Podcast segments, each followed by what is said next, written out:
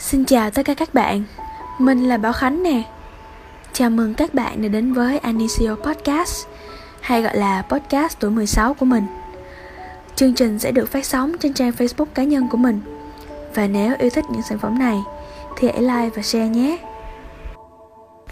Sắp tới là ngày lễ Vu Lan báo hiếu Nên hôm nay sẽ là một tập đặc biệt của Anisio Podcast. Là một câu chuyện không phải của tác giả hay là nhà văn nào cả, mà là câu chuyện của chính bản thân mình. Mình đã viết bài này cách đây hai hôm trước. Xin được dành tặng cho ba trường, mẹ hạnh, tặng cho bà nội, bà ngoại, và cũng như là tất cả các cô, các chú, các bác được trao cho thiên chức làm bố, làm mẹ mình được sinh ra trong một gia đình bình thường. Có ba, có mẹ, có em trai. Ba và mẹ đều làm cho một công ty du lịch. Điều kiện kinh tế thì không quá khá giả, cũng không mấy khó khăn. Nếu trừ đi các khoản phí phải chi tiêu trong tháng, tiền học phí cho cả hai chị em mình, thì vẫn còn có thể tích cóp một ít. Nhưng mình lớn lên mà không thiếu một thứ gì cả. Từ ăn uống, quần áo cho đến du lịch, ba mẹ đã cố gắng để lo cho chị em mình, không phải thua bất kỳ bạn bè nào trong lớp.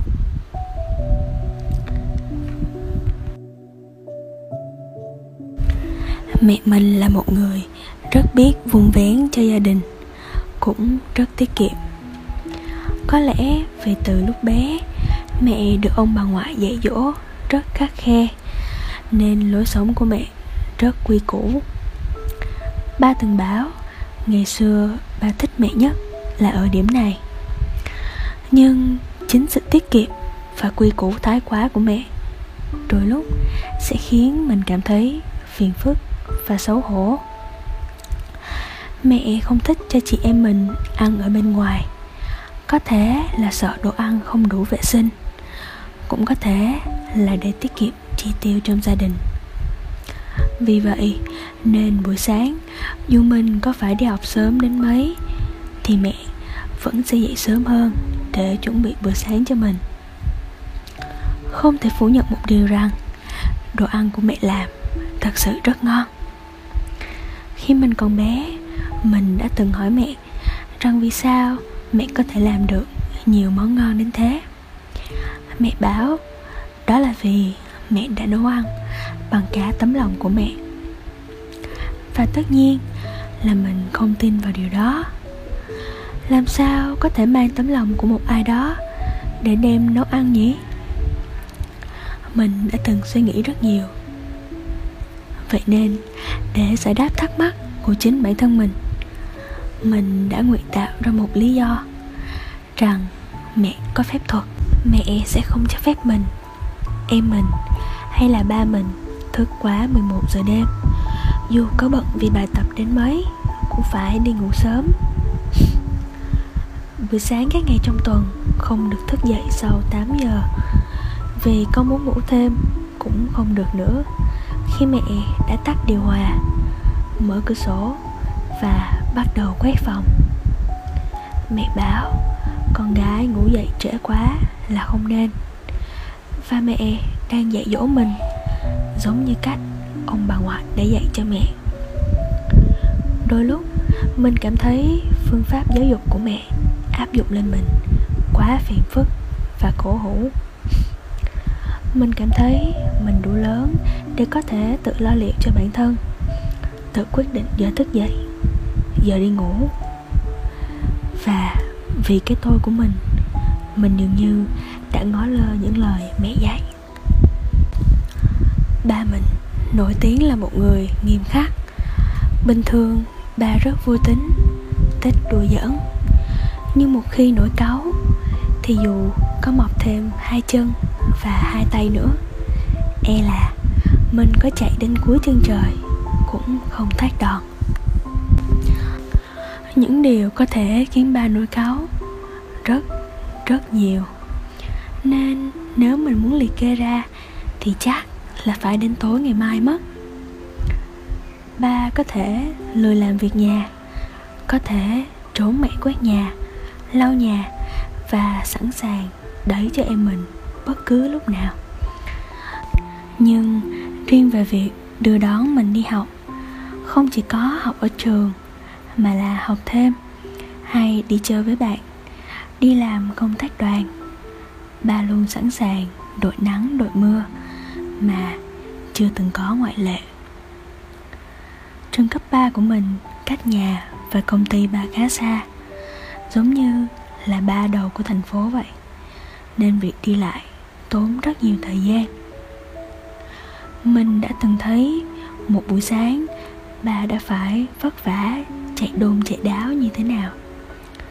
Sau khi đưa mình đến trường, ba lại quay về, đón mẹ lên công ty, rồi đi gặp đối tác. Sau đó, vì đến giờ tan trường mà phải về sớm để quay lại trường đón mình. Ba mình có một sở thích, đó là lướt báo mạng và chơi game trên điện thoại. Mỗi lần mình học bài, ôn thi vào đêm muộn ba đều ngồi chơi game trên ghế.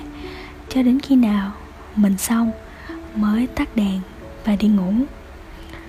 Lúc đó, mình hoàn toàn không thể lý giải được vì sao ba lại thích chơi game đến tận tối muộn như vậy. Nhưng mình không hỏi và cứ cho rằng đó là điều hiển nhiên. Thời điểm dịch bệnh diễn ra bất chợt khiến cho công việc của ba mẹ trở nên khó khăn hơn bao giờ hết.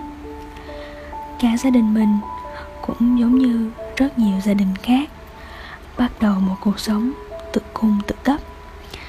Nhưng cũng vì ở nhà mà mình nhận ra được rất nhiều điều về chính gia đình mình. Mà có lẽ vì lịch trình bài vở, mình đã bỏ quên mất.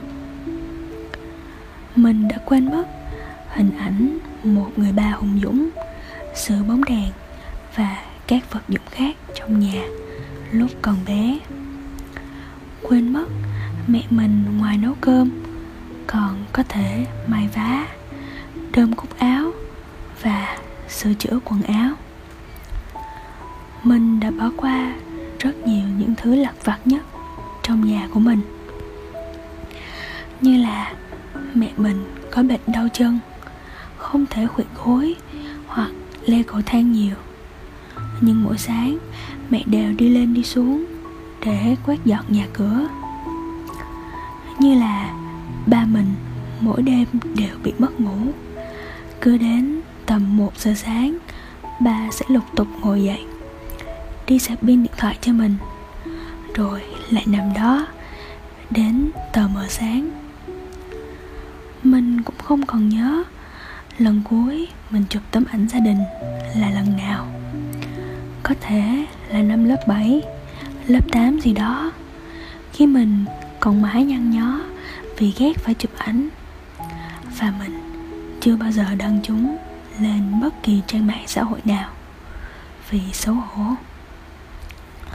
Mình không biết lúc đó mình đã xấu hổ vì điều gì. Là vì lúc đó mình không đẹp hay là mình đã xấu hổ về gia đình mình? Mình cũng không biết nữa. Đã nhiều lần mình nhìn thấy lưng áo ướt đẫm mồ hôi của ba khi phải chạy xe ngoài trời nắng trên chiếc xe dream lùng mua từ thời còn học đại học. Thấy da tay ba đen sạp đi vì cái nắng gắt của đường phố nghe thấy tiếng ho khan của ba, mỗi tối trước khi đi ngủ, mà mình hay tự nhận đó là bệnh bẩm sinh của ba. Chứ nhất định không phải vì ba ốm mà không nói. Mình đã vờ như không biết và cũng chưa từng hỏi. Mình từng nhìn thấy vẻ mặt thất vọng của mẹ khi mình làm trái lời thấy mẹ khóc vì tổn thương, vì những lời nói vô tình của mình trong lúc nóng giận. Thấy dáng vẻ chật vật và suy sụp của mẹ, trong ngày ông ngoại mất cũng từng nghe thấy những lần mẹ vô tình nhớ đến ông ngoại trong bữa cơm. Dù chỉ là lời nói bâng quơ qua những cuộc điện thoại với bác gái, rằng bố đã từng thích món này lắm lúc ấy, mình biết mẹ đã buồn như thế nào. Mẹ phải một mình trải qua những gì. Mình đã vờ như không biết và cũng chưa từng hỏi.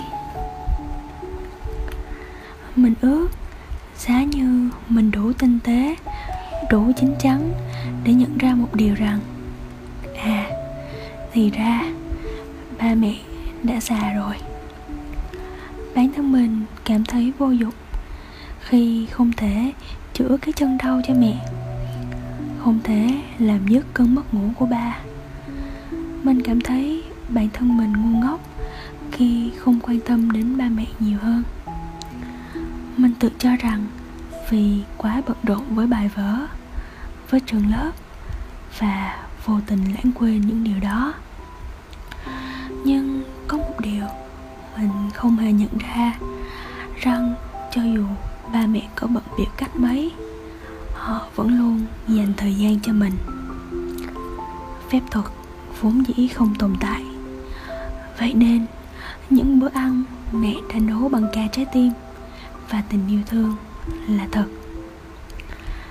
Thật ra, ba mình không thích chơi game đến vậy, mà đó chỉ là cách để ba cùng ngồi với mình khi học bài để mình không cảm thấy mệt, không cảm thấy buồn ngủ.